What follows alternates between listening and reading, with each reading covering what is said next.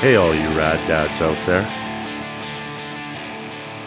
Hey, what's up, everybody? Rad Dad Brett here with another episode of the Rad Dads Show. Today, we're talking to one of the most prolific creators of kids' music ever.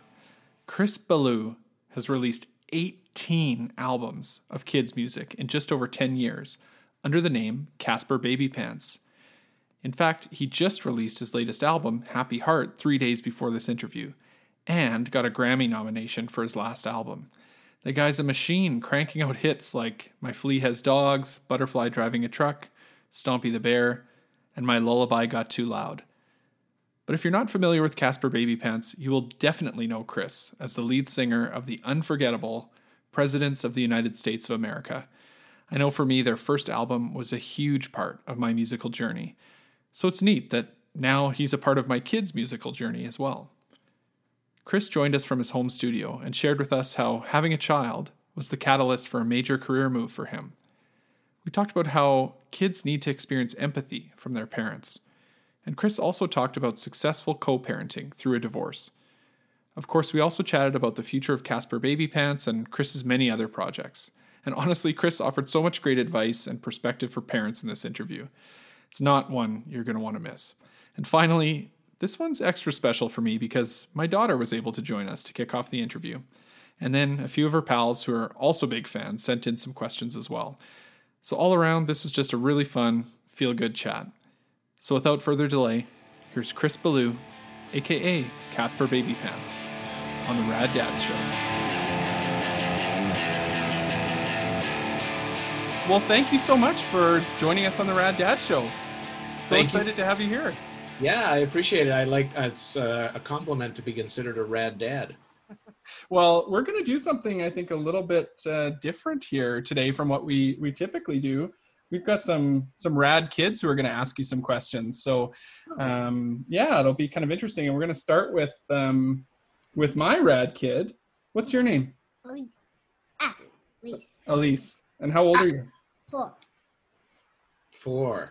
And what's your favorite Caspar Babypants song? Noodles and butter. Noodles and butter. I love. I had noodles and butter last night for dinner. We had noodles for lunch, didn't we? But not butter with sauce, right? Yeah. So And cheese. and cheese. That's right. Mm. Good So stuff. Elise has a question for you. what is it, Elise? Who are you? Who am I? Yeah, who are That- you? It's a very short question, but it's a very big question. That's an amazing question. Who am I? Well, my name in in regular life is Chris Ballew, and I make music and I make art. And I grew up in Seattle. And then one day I decided to be a guy named Casper Baby Pants and make music for little kids and grown-ups. And uh, so I did that. And um, I think, you know, that's basically who I am without getting into, you know, the earth was originally a ball of molten lava then it cooled and life formed and i, I could get pretty detailed about who I am. we don't need to go way back, hey? right so i'm chris Ballew and i'm caspar babypants is this is the quickest answer Well, we are so excited to be talking to you today because Caspar Babypants is one of our favorite favorite artists, right? Um, we love listening to Caspar Babypants. I think that's that. You know, I, I'm so excited. Um, I, I guess at the idea of you coming on the show, and then when you said yes, I was just like, oh, this is amazing because um, you you give you give a gift to to kids in the music that you make um, but you also give a gift to parents in making music that is tolerable for parents and and is is so fun to listen to. I'm sure you've heard that lots before. well i have and that is a very intentional thing i absolutely want to make music that makes the parents and the kids live in the same space you know be in the same room uh, smile at the same things enjoy the same songs. Uh, i feel like music that drives the kids and the parents to different parts of the house should be outlawed. Yes. no maybe not outlawed but it's not my goal. I, I want people to come together uh, and and you know enjoy the same music. I actually really I have the parents in mind a lot more than the kids when I make this music. I think I think I'm thinking about the parents about 85% of the time and the kids about 15% of the time. That maybe, that maybe a little more, maybe 70 30. Let's try Yeah. 70. and it comes through in your music, right? Like uh, there's certain music, and, and I'm sure you like. I even think about we. So we have a lot of like um, punk rock and me- metal kind of guys that come on this show and things like that. And I, you know, I, I really like punk rock music, and and there's like a, a bit of like an ethos or a feeling that sort of comes through in some music um, that you just pick up on, and sometimes you can't kind of um, put your finger on it. And I, I feel that a little bit with your music like there's there's that edge and and um I, I, think that's what's really appealing to parents is you know you can kind of feel that yeah, you know yeah. for example you did the nirvana cover and yeah um, you know th- those are really cool things yeah that's cool yeah i mean really what i'm just trying to do is make good songs that yeah. humans can like no matter what their age is and kind of you know make critical make creative choices that um, don't uh, exclude anybody. You know, like I don't put a bunch of distorted fuzzy guitar on because yeah. that would exclude. So I try to make this like inclusive sound all the way from the songwriting to the recording and mixing and everything. Try to be like, let's let everybody in. Yeah, yeah, and I have lots of favorite colors. Okay, well, Elise, you know what? Elise is going to take off right away, but she wants to share her favorite color with you. Colors. Colors. Okay, what are your favorite colors, Elise? One. Blue. Blue. Got it. Number two. Three. I mean, two. what comes? Pink. Oh, pink. Pink. A pink two, I guess. Okay, blue, pink. Number three. Mm, green. Green. Okay, and one is there one more? Uh, two more. Okay. so we got blue, we got pink, we got green. Number four. Um, yellow. That's my favorite. So you got blue, green, no, blue, pink, green, yellow, five. Uh, orange. Okay. Orange. We got nice. blue, pink, green, yellow, orange. Look at that. I remember them all. Awesome. And did you hear what Caspar Babypants' favorite color is? Uh, yellow. Correct. Yellow. Yeah, you got it. He's always wearing a yellow shirt. Yeah, I don't. I don't have one on today, but I have like fifty of them in my um, closet. Well, thank you so much, Elise. So um, we will talk to you again soon, and thanks, honey. Bye bye. bye bye, Elise. See you later. It's nice to talk to a little kid. I haven't talked to a little kid in uh, quite a while because have of a good day, and I'm having a special treat. okay, little punky, go have a special treat. thanks, Elise. That was fun, and uh, we actually have uh, so we've got some videos uh, from some other kids when I um, mentioned to some of our our listeners, some of my friends, um, that we were doing this interview with you. They were so excited, right, for the same reasons that that we talked about, and and so I thought, oh, it'd be really cool if they could get their kids to ask some of the questions. So we recorded yeah. some questions. So we'll we'll get to those in a little bit. Okay.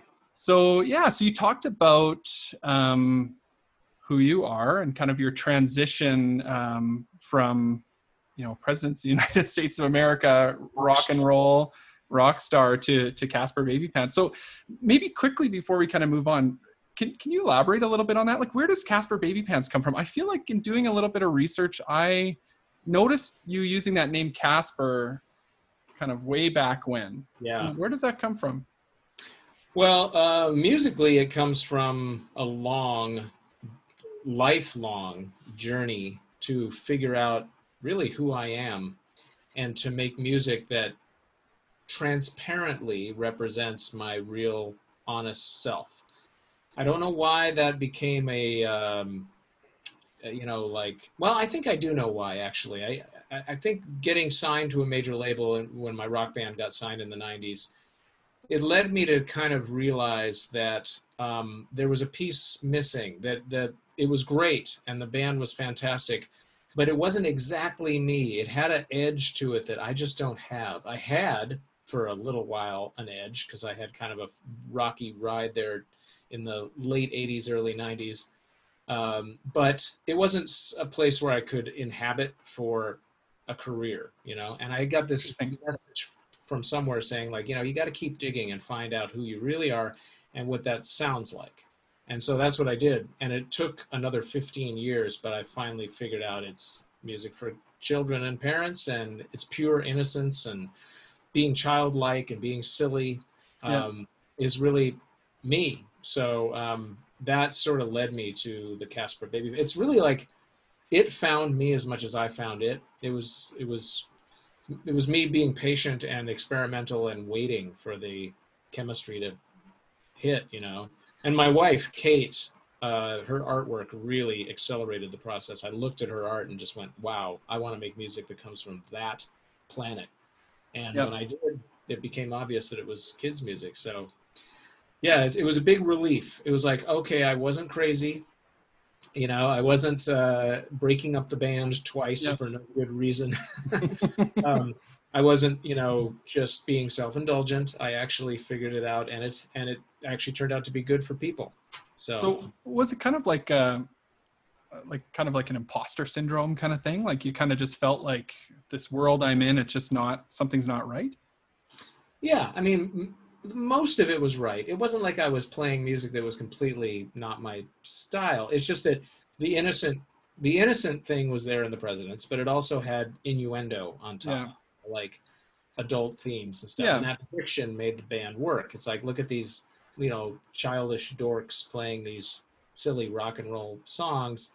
All that, that, that innocence versus innuendo friction made it go it's just that that wasn't really sustainable for me like i had a period where that was an interesting mix but then you know i couldn't repeat it i couldn't uh i couldn't make that chemistry happen again it was just wasn't in my tool belt so Well, clearly you've got that kind of that chemistry now, and you know with your own project. I know it's very much kind of like a, you know, for lack of a better term, like kind of a one man show. But clearly the the passion is there, right? Because uh, from what I could see, it looked like first Caspar Babypants album was about 2009. Is that right? yeah february of 2009 uh-huh. And we're on number 18. Is that right? uh, number 18 just came out on friday the 13th Yeah. Right.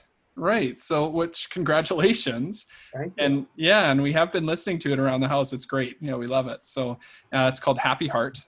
Yep Yeah. And you mentioned your wife. So, sh- she has done um, artwork for many of the the releases. Is that right? All of them, yeah. All of the- And we do books together where she does all the illustrations. We write the story together, and then I turn the story into a song. So we uh, we mesh our talents together a lot. Um, yeah. yeah, but yeah, I couldn't make a record without her doing the cover. I mean, there's no way. It's just the way it is. Yeah.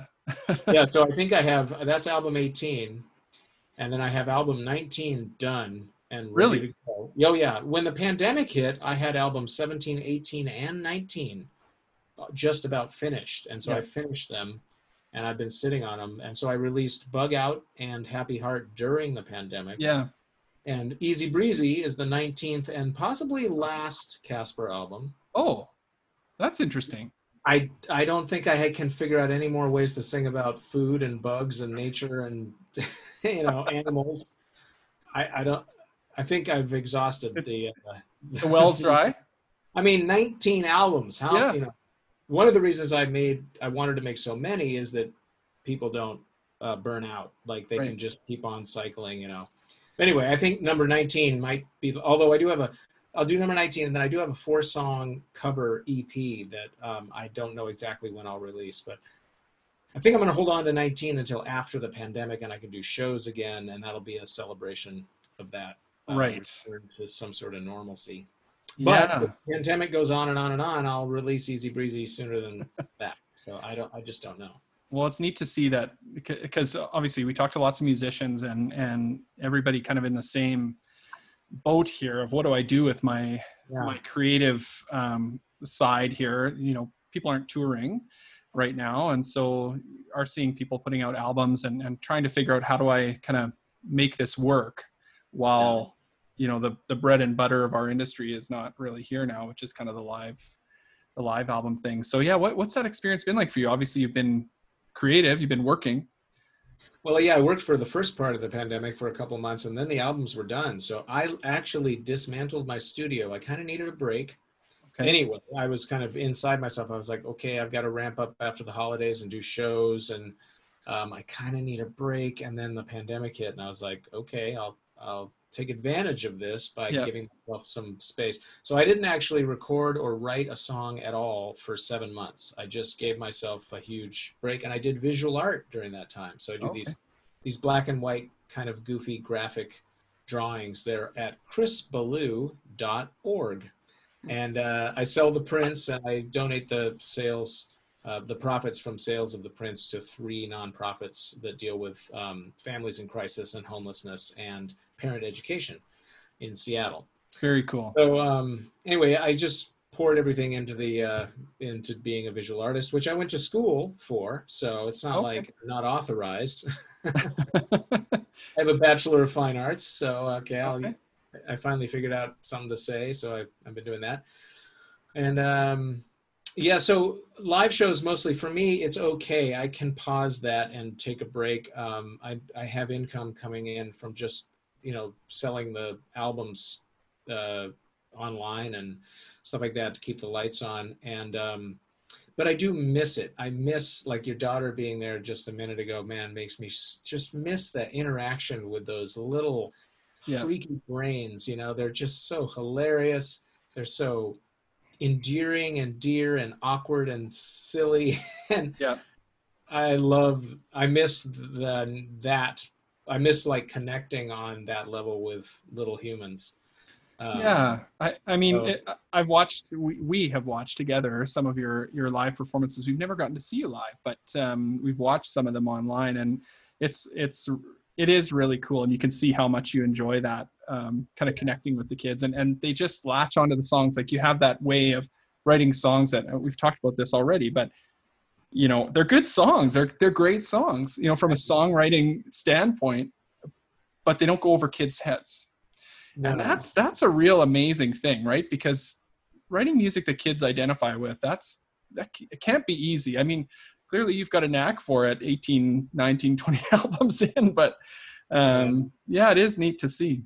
It's hard you know like uh, some people have come up to me and said like oh it must be great making music for kids. You can just say anything over and over and they'll love it i'm like absolutely not it's way easier to do that for drunk adults uh, like if, if you yell into a distorted microphone in- in front of a rock band and you could be reading the dictionary yeah if you have the right look and style and command of the situation. Uh, but with kids, uh, my vocals are laid bare. They have to tell a story or paint a picture or engage or hook or something. They have to do something. Um, so it's it's very forensic. Like, uh, lyr- you know, I get into forensic lyric rewrites and stuff. I kind of sure. I kind of got inspired by Weird Al. He's a very forensic, uh, and he writes way too many lyrics for the songs, which I think is a great idea. So I would write like you know way more than I needed, and then find the parts that really, oh that's cool yeah, so so yeah so we've we've talked about um i guess you know your history a little bit presidents of the united states uh, of america and be kind of uh, that metamorphosis into caspar babypants um so in addition to that you're also a dad absolutely. I have a twenty. How old is he now? Twenty three. He's a twenty three year old. Oh my gosh, I'm getting to the point where I can't quickly remember my kids' ages, uh, which mostly means they're getting older. Uh, Right. Twenty and twenty three. 20 and 23 so boys girls Oh, a 20 year old girl, 23 year old boy. okay Oh, man. so so take me back where where were you sort of in your c- career i guess when when you had kids like when that all began Uh, well, it was 97. So I was kind of on the back side of the president's first four year term. We did a four year term, five year breakup, 13 year term. ah So yeah, I was on the backside of our first four-year term. I was unsatisfied. I was burned out. I knew I wanted to do something else. I couldn't tell what it was. Um, and so when my son came along, I knew I wanted to be present for that experience. So that led to breaking up the band and doing our last show in January of 1998. So it was, it was Augie's birth was kind of a, a catalyst Yeah. for acting on a sensation I was already having, which was like, I need to start heading for the exit so I can figure out the next thing. well this is kind of a, a common thing when kids come around there's a kind of a left turn that happens in your life you may be able to continue on with certain things but but certainly you know it it is like a forced reevaluation of where things are at right you kind of have to Yeah. I mean, hope- hopefully it is, unless, you know, you're a certain kind of person who just keeps on having five martinis every night and, you know, ignores the children, which they did in the Right. 50s. And so Right. I don't mean everybody, but, you know, it's like an archetype that's sort of like, you know, uh, checked out parent with a picture Yeah. of martinis. well yeah we we've talked about that with a few guests on the show like kind of um, that comparison between kind of that traditional parental role and sort of you know what that looked like versus the modern i guess the modern dad in our case right and Yeah. i mean obviously everybody approaches it differently but there's certainly some common themes um, you know in terms of the way that's changed you know paying attention to your kids and being involved with your kids and um, you know d- approaches to discipline and those kinds of things right so i, I think i Yeah, I- for me, the big revelation, the big word, the word of the day, and a word that Michelle Obama used in her Democratic National Convention speech that made me cry was is empathy. Mhm. You know, just just making sure a child knows that they were heard and empathized with. That doesn't mean the answer has to be yes. It can be no. It can be a hard answer, but knowing that their um, opinion was heard is huge. I mean, it's, you know, I guess there's a certain generation of parent that would look at how we're parenting now and be like, you know, kids should be seen, not heard, and all that yeah kind of nonsense. Um, it created a generation of injured people who had a hard time growing up and being productive, happy adults because there's an injury that happens when you're not empathized with when you're very tiny that you don't lose you know you just it morphs into something else some other kind of behavior or inability to form lasting commitments or relationships or it may be subtle it may be giant um, but there it is. So empathy is a huge huge um, watchword for parents you know yeah you know obviously there's kind of that fine line you have to walk right and that's the the tough thing about being a parent is is having to figure out you know when's it time to comfort and when's it time to discipline and all those kinds of things but i think you know that that's a as i listen to your music a very common theme that empathy and and i Yeah. think even your ability to put yourself in the child's shoes like you're not kind of right a lot of your songs about um you know um le- like learning to walk and those kinds of things first you got to crawl uh, like y- you kind of almost put yourself in their shoes and and that's what's so fun about it right Yeah, I do, but I I um I- don't I hesitate to get into this because it's a it's a slippery slope. But there's one rule I have: I will never sing a song about being a kid using the first person.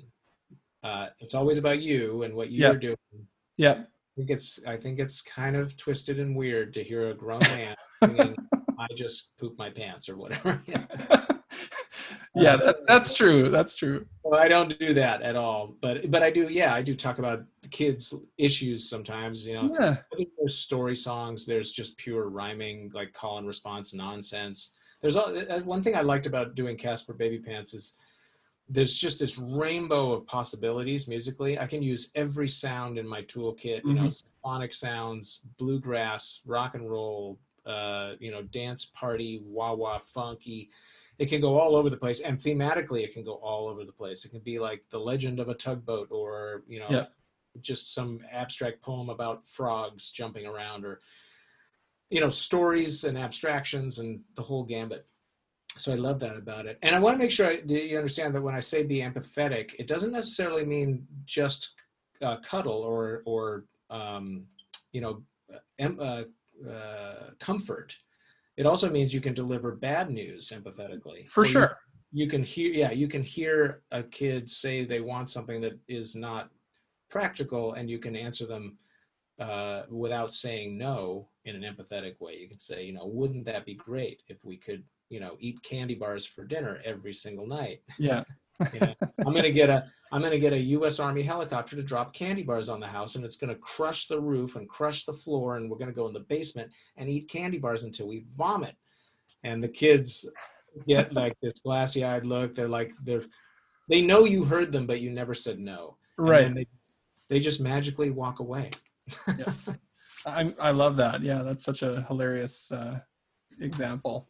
Yeah, and I, I yeah, and I I knew what you were saying. You know, n- Okay. not to to you know, I, we use the word cuddle, but coddle, like not to coddle your kids, right? It, it's about kind of being realistic, but but making them understand that you you Heard know them. what they're you you heard them. You you Heard them, feel what yeah. they're feeling. You yeah, you get it.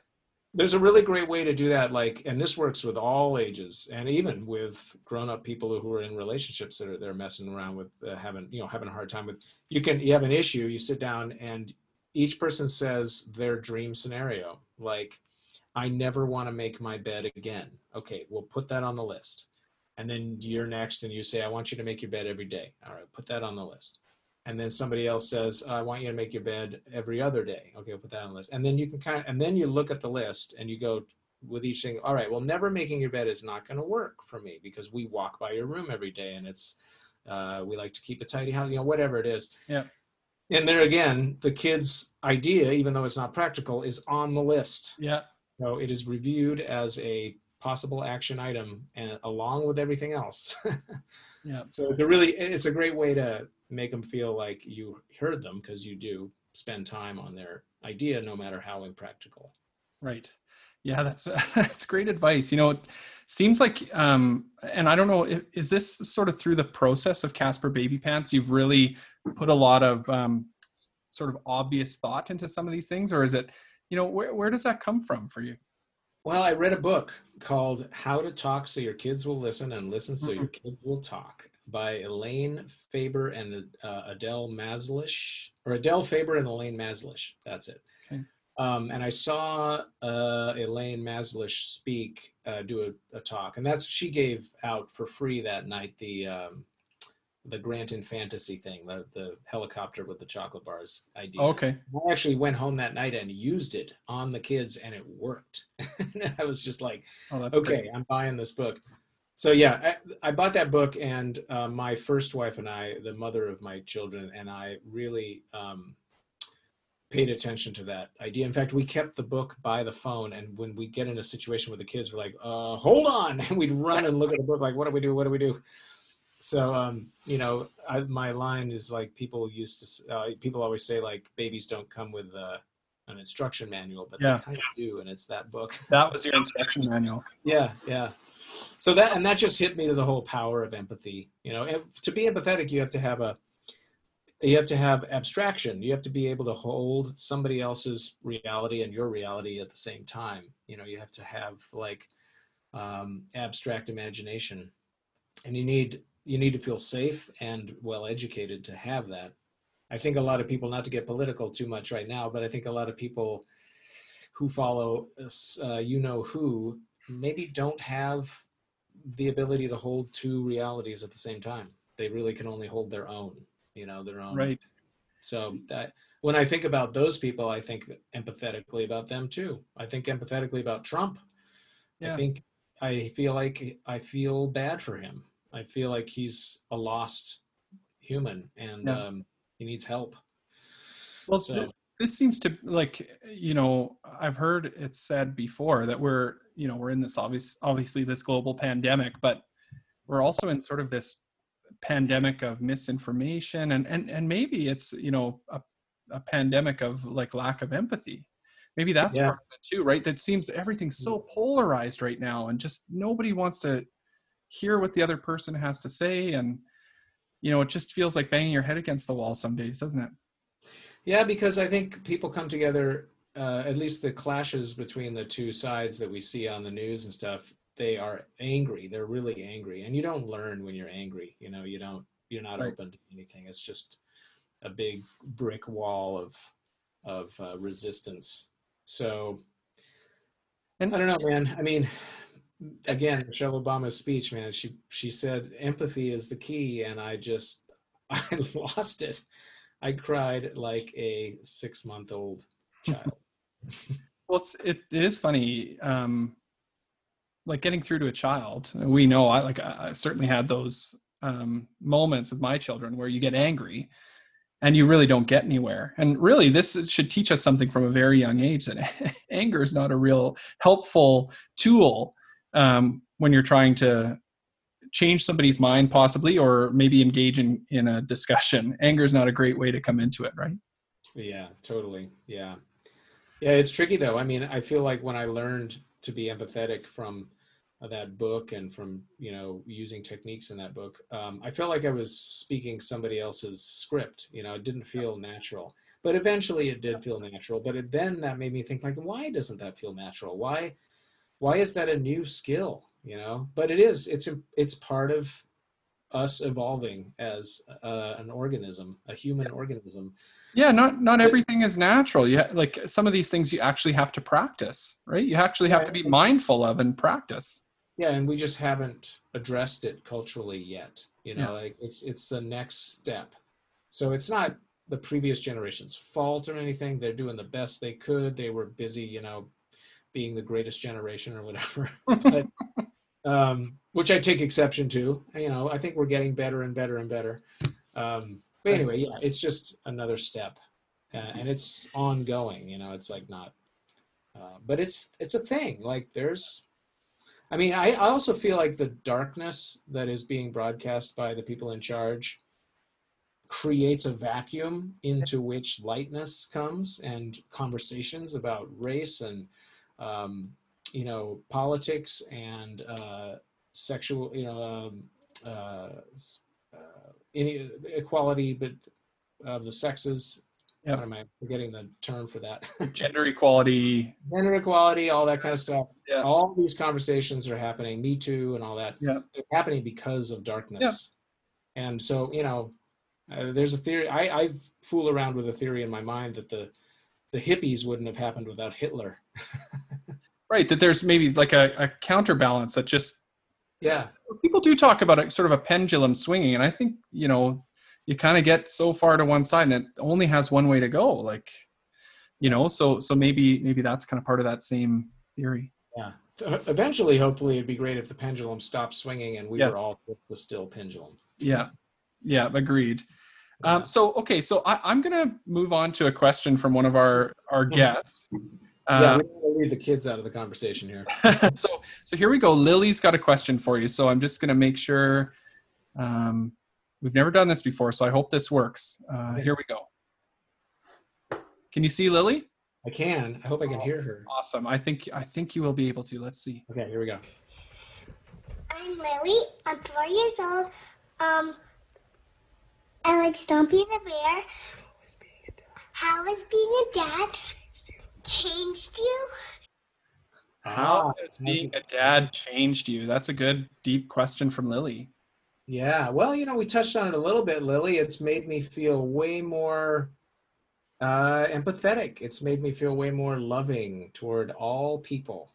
Um, it's made me feel more emotional. One of the first things that happens when you become a dad or a parent is that you cry at commercials. It's true It's true. You cry at commercials because all of a sudden you feel how, what it's like to make another person, and you feel that incredible love, that just radiating love. And uh, so yeah, you can watch a commercial and uh, something slightly sad happens in it, and you just start crying. So I didn't do that before I was a dad. So that that's how being a dad has changed me. yeah so there's this like connection with with an emotional side that maybe you didn't know was there or it kind of Yeah. unlocked it or Vulnerability. You become vulnerable.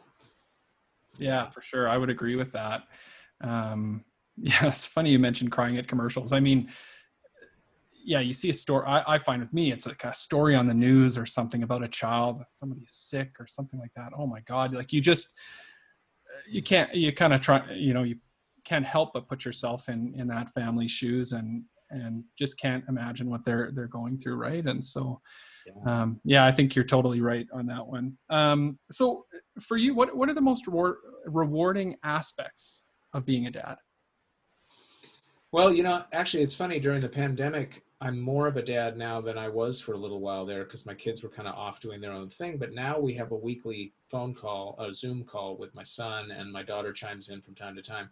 And I feel more connected to my son than I have for quite a while. And my first wife and I, we talk to him and we're helping him kind of, you know, navigate his 20s and stuff. And we feel like we're engaged parents again. We feel like we're parenting, you know and uh, and luck, fortunately, she and I just get along really, really well when it comes to being parents. So, um, yeah, it's uh, it's it's kind of an ongoing experience that that really uh, is evolving as my kids get older.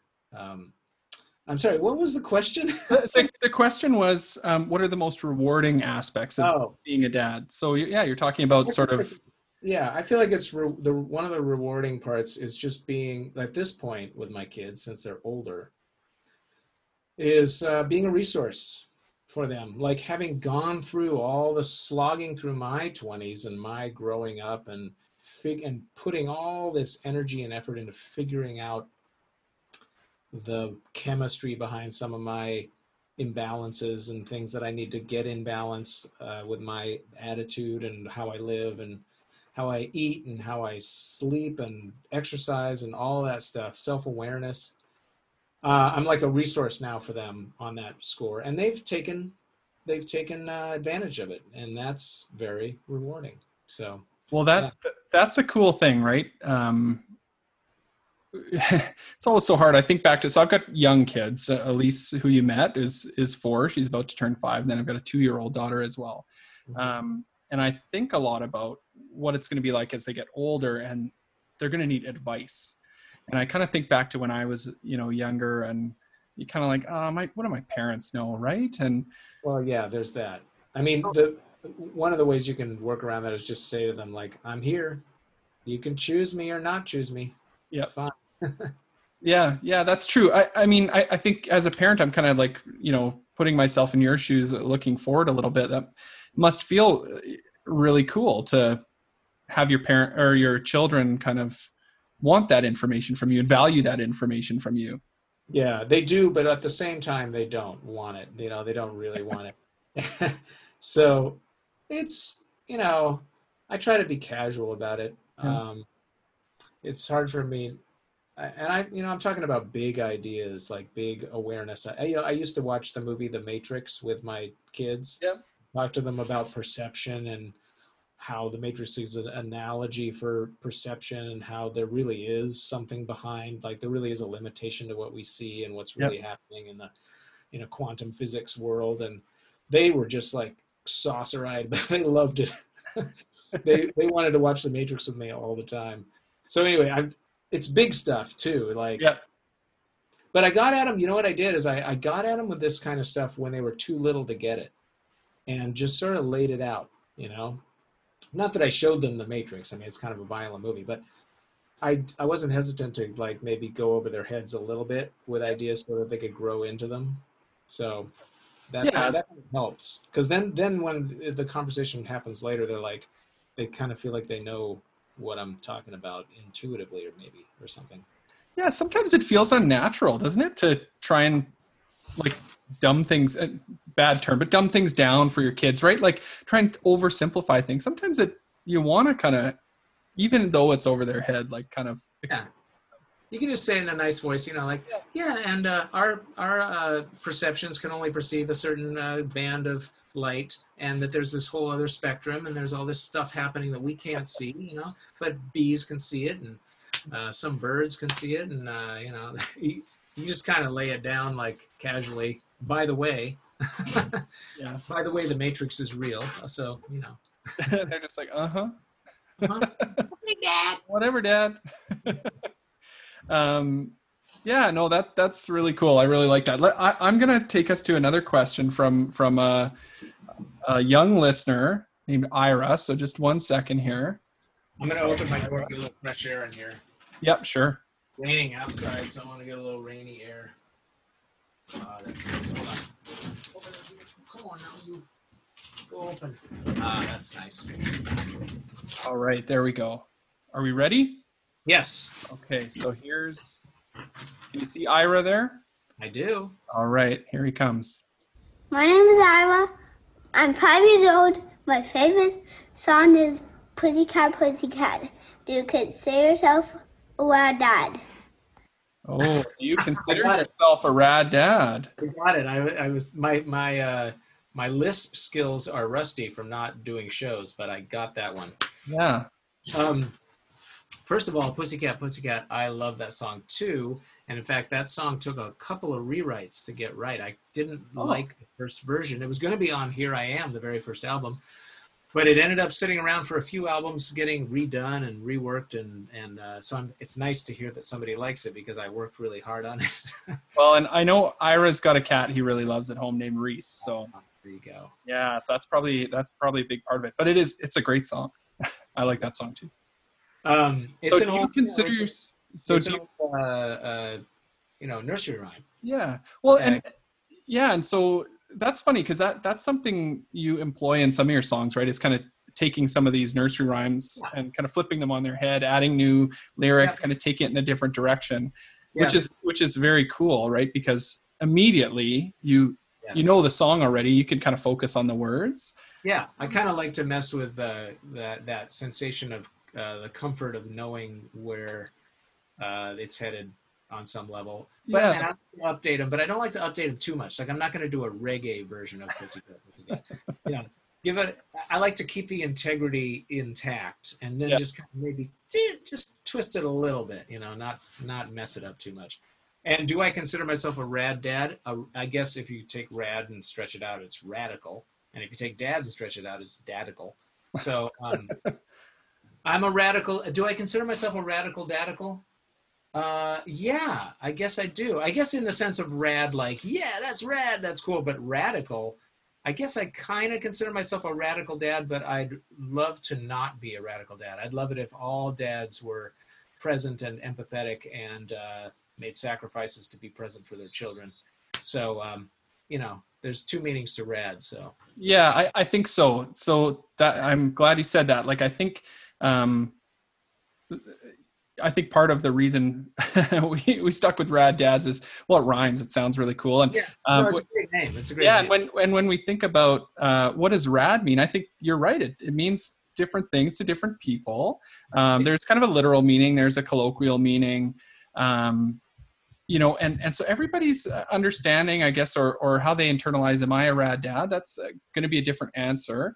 Um, you know, yeah, I think you're using it like rad meaning awesome. Like yeah, cool. Yeah, positive.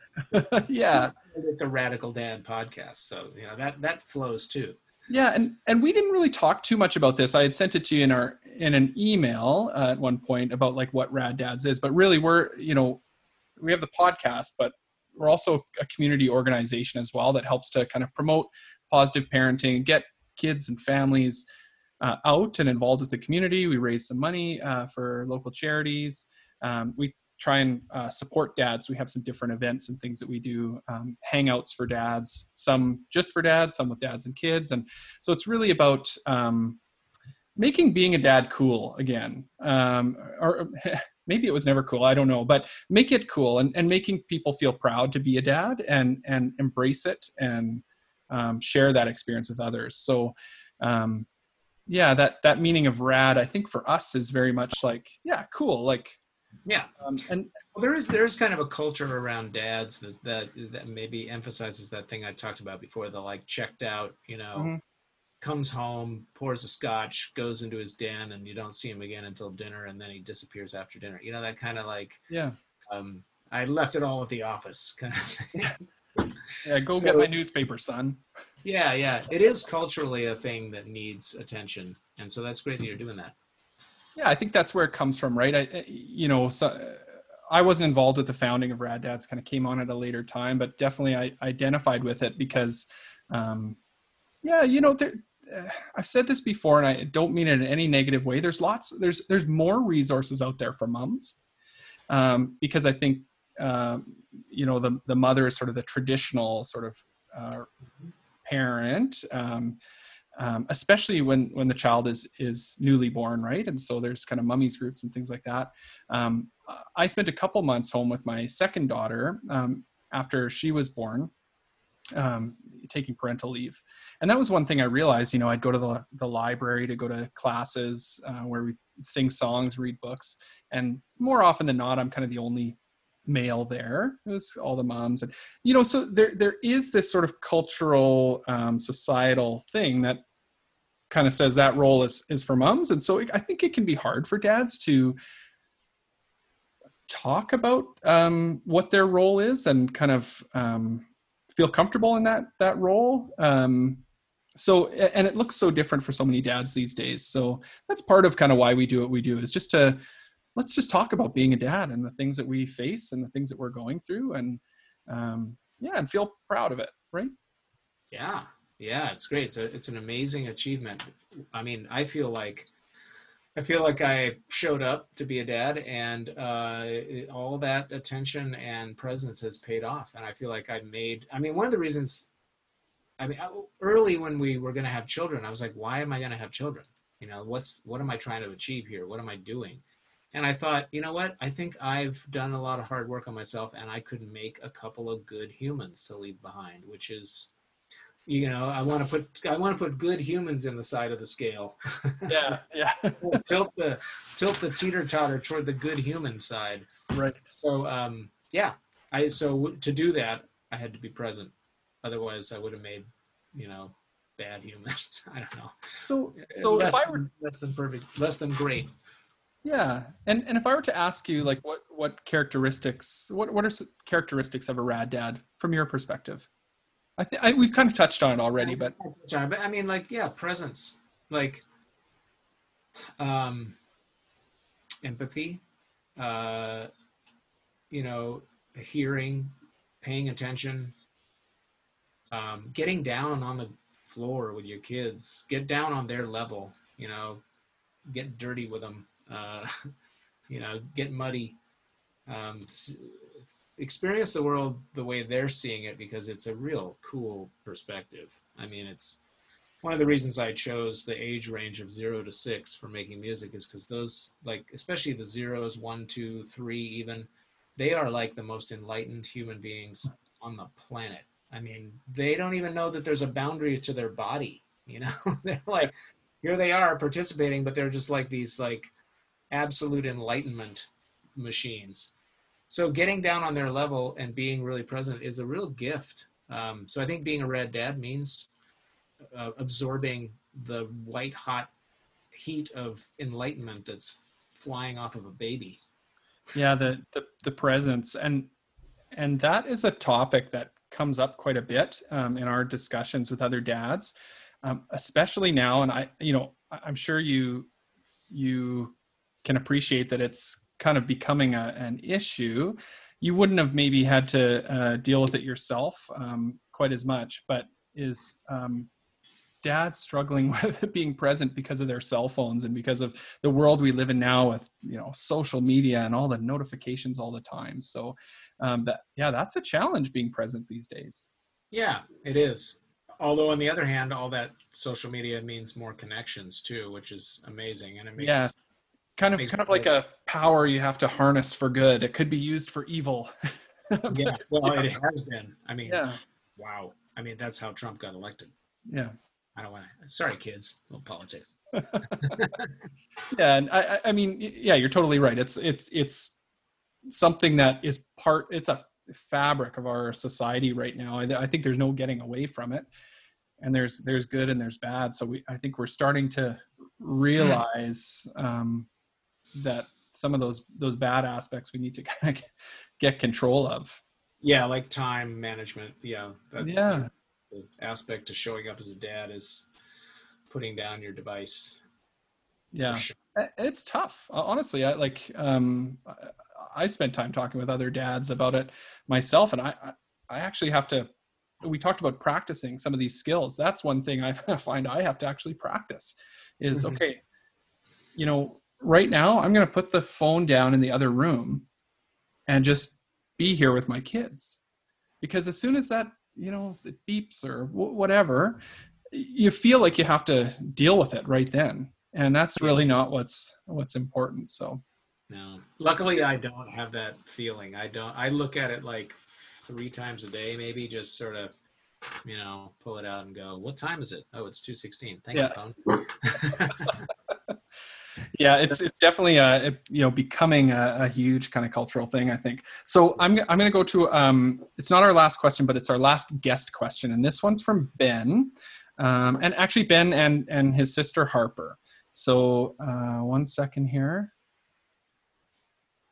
Whoa, those are rad kids. Holy moly! Look at that. Yeah, them. they they got uh, they got gussied up for this. So, They, they look like they're somewhere snowy. Oh, that's because it's Canada. yeah, so th- this is Edmonton. yeah, exactly. okay, here we go. What is your name? Ben. Harper. What's your favorite Caspar Babypants song? Sugar Ant. Sugar Ant. Nice. We're scared to become a dad.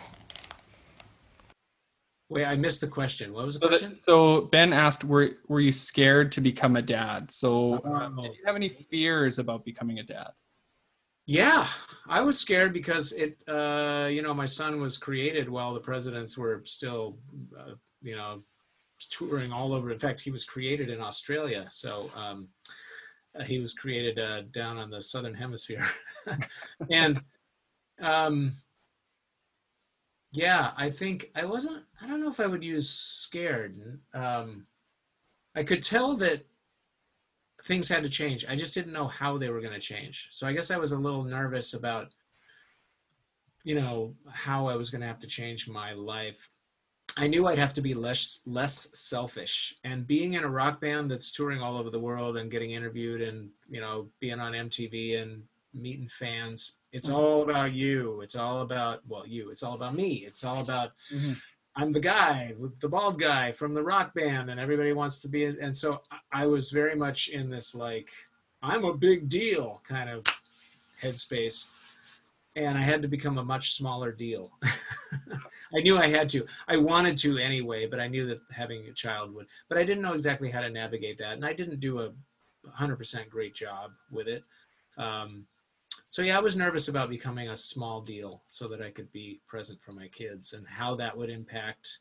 You know, it took me a long time after the first uh, uh, sort of term of four years of the presidents to just be present, to be settled, to not be, and especially playing music, to just be able to play music without thinking, is this a hit? Am I am I missing it? Is there something I should be working on here? Um, just to, it took like five years for me to actually settle down enough to just be Chris Ballew, the guy again. Yeah. It was interesting. It was so part of that was being Chris Ballew, the, the dad. So I was nervous about that. Well, I and I can imagine, you know, in addition to that, and sort of like on a, I guess, bigger picture, trying to realize like I need to put some emphasis on this other human now, not just myself, which has been the focus for so long. But you also had a career that very much depended on, um, like touring and being away Yeah. from home and you know being in a studio for however long and those kinds of things so was was that kind of part of it as well like how am i going to do this was that was that ever a thought Yeah, it was a thought, and the next thought was I don't want to. So, which is why he was born in April of '97, and by January of '98, I was we had I had he was born in April of '97, and by July like July of '97, I had sat the band down and said I'm out, and we then planned a big you know farewell gig for the very beginning of '98. So I did I acted on it immediately. Yeah. Yeah. So very much was uh, you talked about the catalyst, and very much was the catalyst for Yeah. It moving on. a catalyst for a change that definitely I wanted to happen anyway, but it uh, it was a fortuitous timing to have it happen right when Augie entered the scene. Right. Right. Um, so, how about your relationship with your dad? Can Can you talk about that at all, and how that, you know, aff- affects your approach to parenting or Yeah, your experience with funny, being a I-? I am the age now, 55, that my child mind thought my dad was my whole childhood. I was always like, dads are 55, dads are 55. Mhm. I don't know why. Maybe I became first aware of his age when I was, you know, when he was 55. And I think, you know, he's passed away. My, both my parents have passed away. Um, but as I grow into their age, I understand more and more about why they behaved the way they did. And, you know, they were of a different generation. They were a little more of these kids are seen, not heard, but not, you know, we were, my brother and I, Tim, were a second set. They had a set in their 20s. My parents were in their 20s when they had their first set of two kids. And then they were in their 40s when they had the second set. So this, which is a miracle. I don't know. I, I remember being my dad's age when I was born, 44, and thinking, "There's no way I'm having more kids right now." Um, so I really shouldn't be here because I don't know where they mustered the strength to have two more children. so uh, yeah, my relationship with my dad evolved for sure. It was a, it was pretty great when I was a little kid. He was very supportive. Um, we drifted apart when I went into my 20s, drifted back together in my 30s. Then I got divorced, which he did not like at all, and that kind of created it. There were a couple rifts with my life decisions, which one of which was very big, not the divorce one, but another one. And then, so in the end, though, we kind of sat together and, and described our differences, described this kind of like valley between us, and then decided to build, build a love bridge and just let the differences, you know, go away or, or be unspoken or whatever and then toward his the very end of his life, we got really close, um, and he uh, he was just he's just my hero. The way he managed his exit was very heroic and um, uh, true to his word and and honorable and beautiful. So. Um, and he wrote a book. He wrote this incredible 242 page book of just like chock a block um, memories of growing up on a, sh- a, series of sharecropping farms in Missouri in the 20s and 30s. Wow. And I'm reading that book now. I I read some of it back when he wrote it, but I'm really reading it now and it's like he's sitting next to me again. So it's pretty great. I'm thinking I might want to write a book. If this is not like a narrative arc with characters or anything, it's just a series of anecdotes. Yeah. Anecdotes of which he has a billion because when you grow up on a sharecropping farm in Missouri, there's nothing to do and nothing happens. So if anything happens, you remember it apparently. Yeah. Because he remembers details that I just can't imagine remembering for myself when I was a kid. So uh, anyway, he's kind of alive for me right now because I'm reading his book. Oh, that's very cool. So is, is his book, um, is it like a, a published book? Is it a no, book that was, it was for family for? He was curious he was curious about publishing it and i, I kind of helped him with that in the late 90s uh, read it read some of it for him and he was kind of coming to me to see if i could help with the publishing but it just didn't it wasn't uh, a book in a traditional sense. Like again it was just like a series of little bits. Um, so nowadays though i could see you get you know sam uh, what's his name from the big lebowski the guy with the big mustache uh, get get some you know country uh, narrator to narrate it and animate it, and it would be a hit, weird hit cartoon show. I bet. yeah. Uh, and it's the other thing that's amazing about the book is I can't believe how many times he almost died. I mean, it, you know, like you, if you scraped yourself with a rusty nail back yeah. in 1924, you could easily exit this world. so, anyway, um, yeah, uh, what a a kind of gift for you to have, right? Uh, mm-hmm. Following his his passing, he's no longer with you to share those stories in person, but yeah, something... that was his idea. He was telling the same stories over and over again to everybody, and he's like, "Okay, I'm just going to sit down and write them all down, and then I'll never tell them again. And if you want to hear them, you can read the book." Because we were always like, "Dad, stop! You've told that one 900 times." Yep. Yeah. Oh that's really interesting. So as you like as you sort of entered the um, and yeah and i thanks for sharing um, that kind of experience with your your relationship with your dad. I, I think not a t- totally uncommon experience that people you know kind of it, relationships are tough right? And and uh, it's tough with family and yeah. And so so thanks for sharing that. I i wonder as you became a dad did you ever sort of consciously or or maybe in retrospect su- subconsciously think about the way your dad parented and you know in the way you approached your kids? Um yeah not not super specifically actually. Um i think i created a myth about my dad that he was sort of checked out when i was a kid. I don't think he was as checked out as i thought he was. Um, that i i kind of made this narrative up in my 20s i think. And uh so maybe I maybe I was holding on to that idea a little bit when Augie was born, and more decided to kind of create a new model for being a dad than the model I was shown. But again, I think I wrote I rewrote history uh, somehow not accurately because now that I get to be his age and I get to really kind of go back on those memories, I'm like, no, he was he was he was pretty present. He was pretty, especially toward the end of his life, he got more and more present, more and more evolved, um, and uh, I appreciated that. But yeah, I I think I was kind of forging my own path, maybe at the time. Yes, and interesting. Yeah, and sometimes we we kind of we do I guess re I don't know if it's rewriting that narrative or if it's just we don't have the perspective to understand. Um, yeah, and I think toward toward the end goal of humanity becoming enlightened, you got to move the ball every Yeah. generation. You got to push it a little further toward uh, empathetic awareness of, like I say before, the human organism. There's this. We are one thing, and we're just like scattered on this spaceship that's flying through space. Yeah. So we have to kind of figure out how to promote that concept that we're all one big life blob. We just we're not separate. We're I'm really into Ram Dass right now, and he talks about you know the fact that when we're born, we're given this spacesuit, and uh, it's a very nice spacesuit, and you get to live in the spacesuit, and everybody tells you how nice your spacesuit is and how well it, how good it looks on you and everything, but it's not you. It's your spacesuit, your body.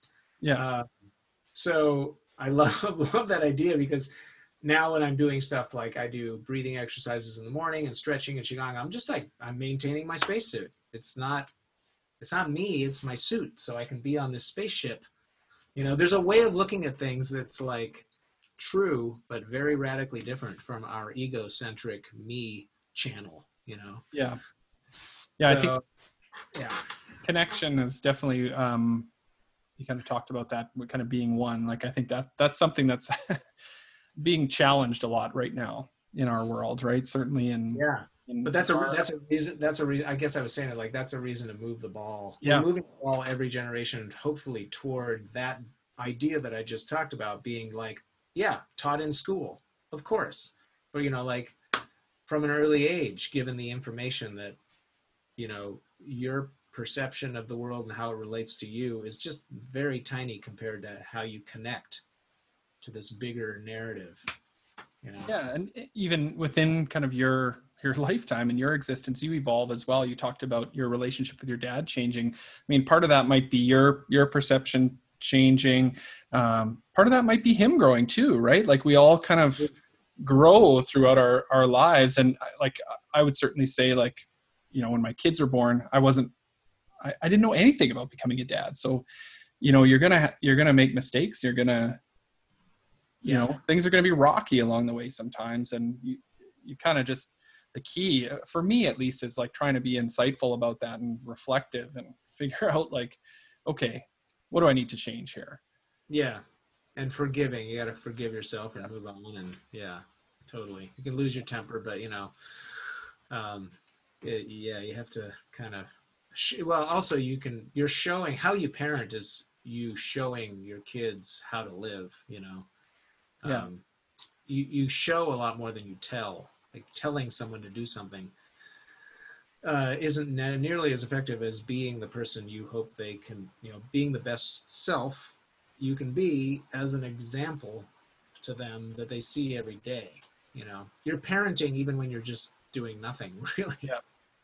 yeah i agree and I, I i think that's sometimes why for for me like those times when i you you know do something i'm i'm not proud of or act a certain way to my kids or maybe i'm not present i'm looking at my phone and they're saying dad come play with me or or maybe i you know fly off the handle about something wow why'd you do that? or you know w- when i reflect on those things afterwards the reason i feel so bad is because i i know like I, i'm modeling something for them. Oh yeah, it's not just what i said it's they're they're seeing that and they're feeling that right? So yeah, yeah. I'm gonna close my door because sure yeah go ahead Hold on. Oh. Oh, that's better. Get back to the get back to the cozy. so so let's kind of uh, let's kind of bring it back so um, when you became a dad presidents was kind of winding down presidents did wind down um, so when your kids were around you know we talked to lots of musician dads and and you know a common thread is kind of trying to manage being on tour and doing the musician thing or artist thing um, you know, while your kids are at home, you have to be away. Is that something you kind of ha- had to deal with, or how how did you kind of manage those responsibilities as an artist, as a musician? Um, And- uh, I didn't manage them that well. You know, like the presidents got back together in 2003, early 2003, late 2002. And my daughter had been born by that time. My son was uh, five, six years old. My daughter was two or three. And we got back on the road. Um, and I, we did a lot of weekend trips. We didn't do weeks and weeks out. But, you know, when I would come home, I, I still had a hard time, even when we got back together, like like turning off the rock star guy thing, the story of being a rock star and just Mhm. being a guy doing the dishes and being present for my kids. And so I didn't do a great job with it really. I think I was a little still struggling with being checked out and not being the exact dad I wanted to be. And I think some of that is why my first marriage didn't really work out because I was I was trying to figure out so much stuff inside me that I was having trouble like being present. So that was kind of tough. yeah, it's it's it's hard to. Yeah, I, I find that connection we talk about, like that's hard to do when you you don't feel comfortable in yourself. And I think you know with a, a lot of dads that's a, a common thread that we sort of touch on uh, lots of times is because you kind of don't feel like you can every, and everybody's situation is different but because you kind of can't um, i guess uh, share that information. You might, might not feel there's support out there. You, you, yeah, don't you kind feel- you don't feel comfortable saying to your your friend or you know your buddy hey i'm having a hard time. You know th- there's a lot of societal um, factors there right? And and so because of that it's hard to to connect sometimes. Yeah. right? And so when yeah it's it's it's definitely a challenge and, and it makes it hard with with kids around um, to know sort of what what the right thing to do is. So Yeah. so for you uh, like obviously you kind of became aware of of that and you know that kind of came to a head and so how, how did how did you move past that like how did Oh well, getting getting divorced uh, was a great opportunity for me to just completely unplug all the circuitry of my personality, all the like agreements that I made about who I am and uh, what I'm capable of, what I'm not capable of. I went to lots of therapy. I just like completely blanked my script, you know, and became nothing, and then started writing a new story and building it up again. And it took a long time. And it was very painful, and it I got great uh, therapeutic help to do it, but it was a big opportunity to kind of like re-script my life. And uh, so, yeah, so it was just like getting in the trenches and deconstructing myself and reconstructing myself. And- And so that, that was an opportunity as I saw it. And, and it worked because by the time I met my second wife, Kate, I was like whole enough again that I could actually uh, recognize the fact that she was my soulmate, you know, and we uh, we've been together for whoa, whoa, whoa, a long thirteen years, I think now, something like that. congratulations Thank you. Yeah. yeah that's exciting and, and very neat that you guys i mean obviously you know partners in your relationship but also you know in the the work that you do and the things that you create so that's really Yeah. really unique and special Yeah, yeah, it's it's an amazing relationship. I mean, I, sometimes I just look at her face, and everything funny she's ever said or done is right there on her face, and I just laugh for like twenty minutes, and she just stares at me, and that makes me laugh even more. We are so Charlie Brown and Lucy. It's incredible. She's an absolute Lucy, and I'm a total Charlie Brown. so those are those are our spirit animals. That's hilarious. Well, it's funny, and and, and I checked out her website actually um, as I was looking at you know the new album coming out. There's there's art you can um, uh, purchase that that she's made. Yeah. She's a collage artist. Is that correct? Yeah, yeah. Yeah, and and uh, obviously what you guys create, you you can kind of feel the joy coming out of that, right? It's Oh, yeah, it's fantastic. Yeah. Yeah. It's amazing. I mean, I don't know. I I wouldn't have found my true voice without her. She's integral. She's a she's we're like one thing. it's kind of great. And you know, she's she's not a mom to my kids. We made it very clear early on that she's not even a stepmom. We used to call her the step bear. I don't know. It just was a silly thing to say that was like acknowledge that she was a step something, but we didn't want to say mom. We we were really clear early on, like Mary Lynn, my children's mother, and I are the parents. Like we are the policymakers, we're the parents, we're the guiders. Kate is a step bear. so whatever that means, Yeah. we made it up. That's so cool. uh, she's an undefined step bear. That, uh, and it was, it was an interesting thing integrating her into the family, and uh, there was some friction there and stuff. But it all got worked out, and now they, you know, everybody gets along really well.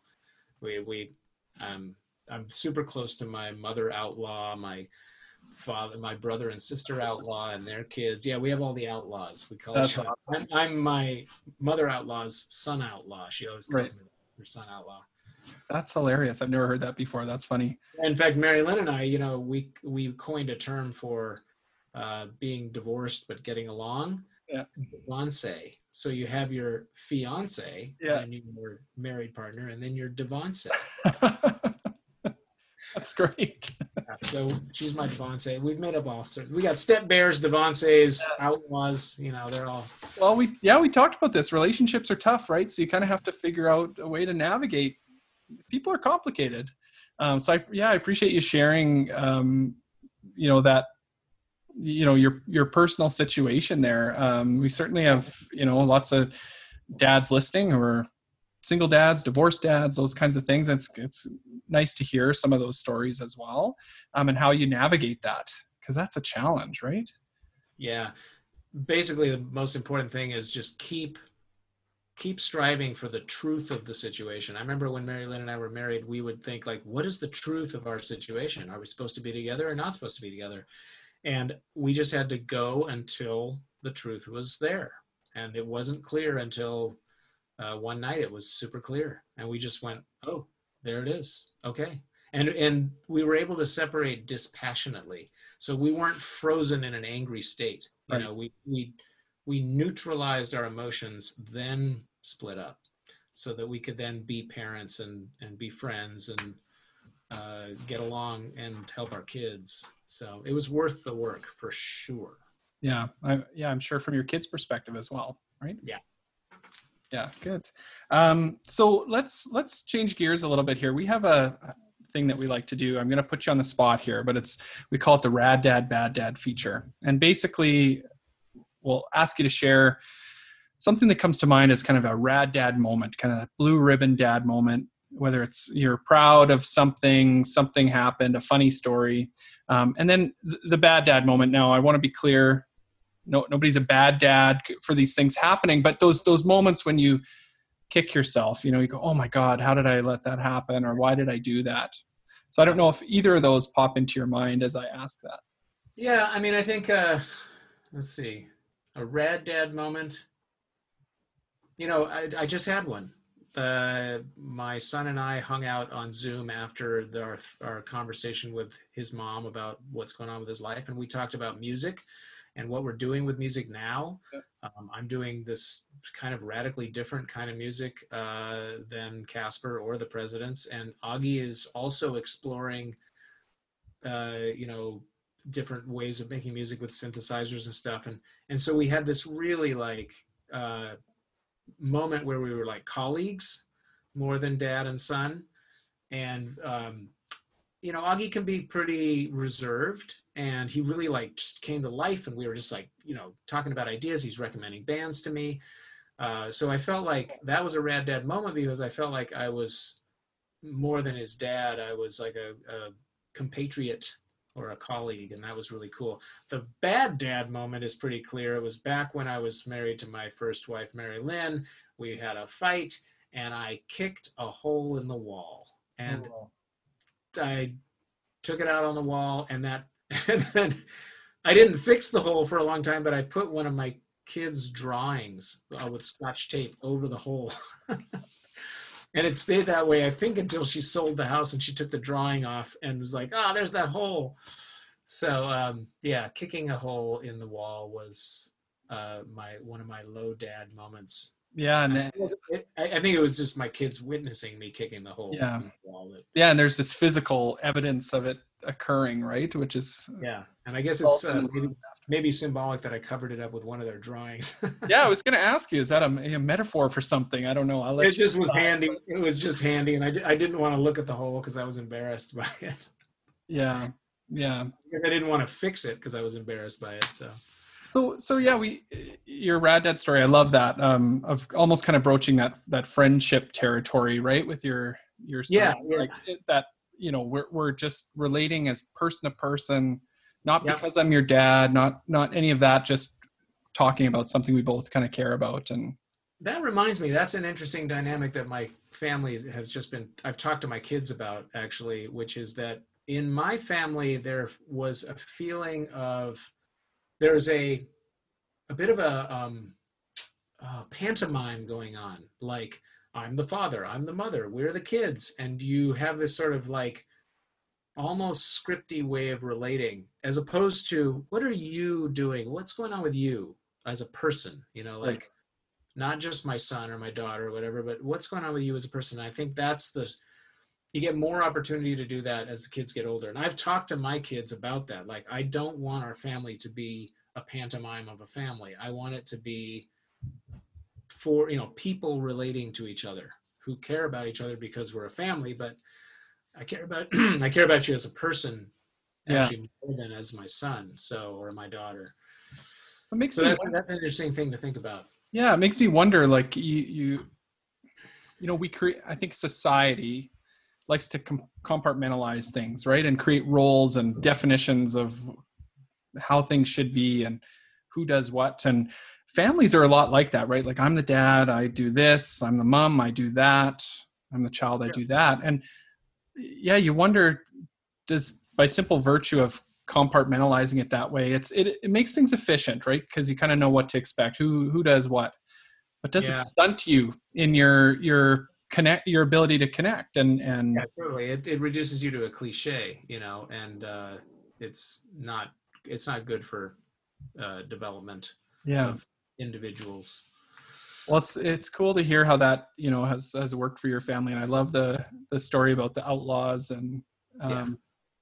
yeah, what was it devon say yeah, Devonse. yeah Yeah, that's great I guess Uh, I'm the I'm the Devon Devon Sir, and she's the Devonse. right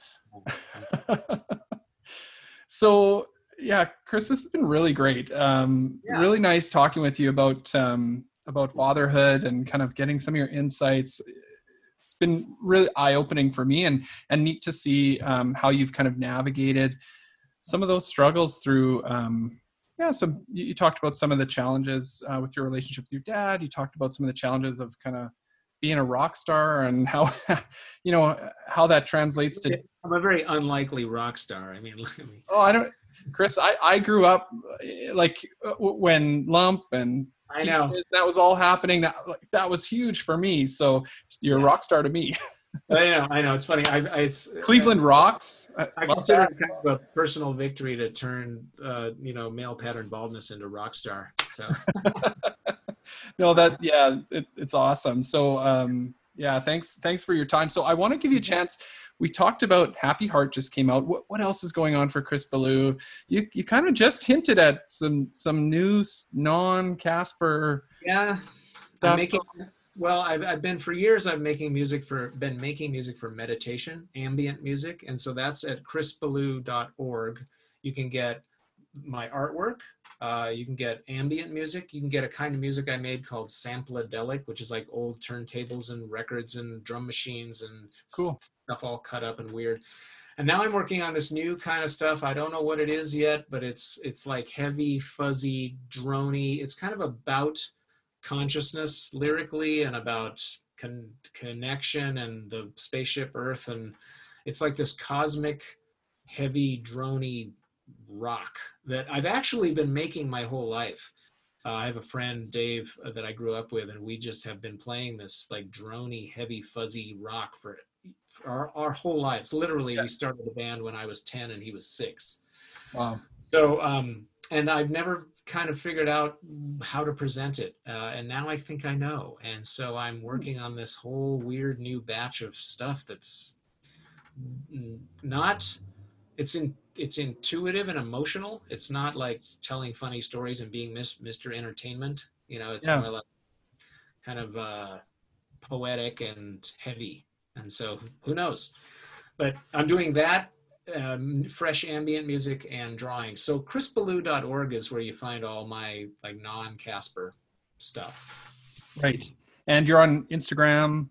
Yeah, my Instagram. I love Instagram. It's great. It's like a rolling. I put up art on there all the time and music and uh, funny pictures and stuff. I love Instagram.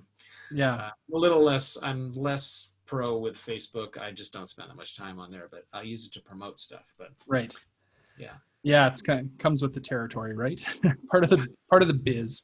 Um, so and Happy Heart just came out. Go check out Happy Heart for any of the Caspar fans. We're excited to. Oh, baby pants, babypantsmusic.com. That's where you get Caspar Babypants and Happy Heart and all that stuff. awesome! And we've got a couple more records incoming at some point, so that's exciting. Album 19 and uh, EP uh, will be the 20th one. Uh, covers, cover songs. Awesome. Any any um, I know you don't want to spill the beans. Any uh, little hints at what might be on that covers? Oh, it's done. It's finished. Uh, it's a Tom Petty song, "Free Fallin'," but I wrote rewrote it to be "Free Crawlin'." About Okay. uh, "We Will Rock You" by Queen, except it's a lullaby now. "We Will Rock You." Oh, brilliant! My kids love that song, by the way. So I can't wait to hear your. Yeah, yeah, yeah. Um, "I Feel Love" by Donna Summer, which is just an amazing song, and it's no parodies, just like a really awesome little banjo-driven Casparized. Casparized. And what's the fourth one? Wait, wait. Da-da-da-dee-dee-dee-dee. Oh, I can't remember. I don't know. I haven't. I haven't looked at it for so long. I just. Well, you'll have to wait. It's a surprise. Yeah, well, we'll just have to wait. yeah, yeah, yeah. Well, that's awesome. Thank you so much, Chris. Any words of wisdom for for dads out there listening? Maybe new dads. Maybe you know. Um, Everything I already said. yeah, you've shared lots of good advice with us. Uh, Yeah, to be, yeah, be empathetic.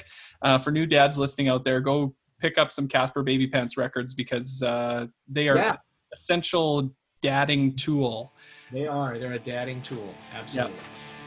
Well, that's awesome, Chris. Thank you so much for your time today. It's been really fun chatting. All right, that was Chris Ballew, aka Casper Baby Pants, on the Rad Dads Show. Thanks so much to Chris for joining us. If you're looking for more Rad Dads content, find us on Apple Podcasts or on social media. On Instagram, you can find us at, at rad underscore dads underscore show and on Facebook at, at rad dads show. And now you can also look us up on YouTube for some video interviews as well, including this one. Lastly, Rad Dads started as a community organization, and you can check out what we do over at raddadsyeg.com. That's raddadsyeg.com. Thanks for tuning in. In the meantime and in between time, stay rad.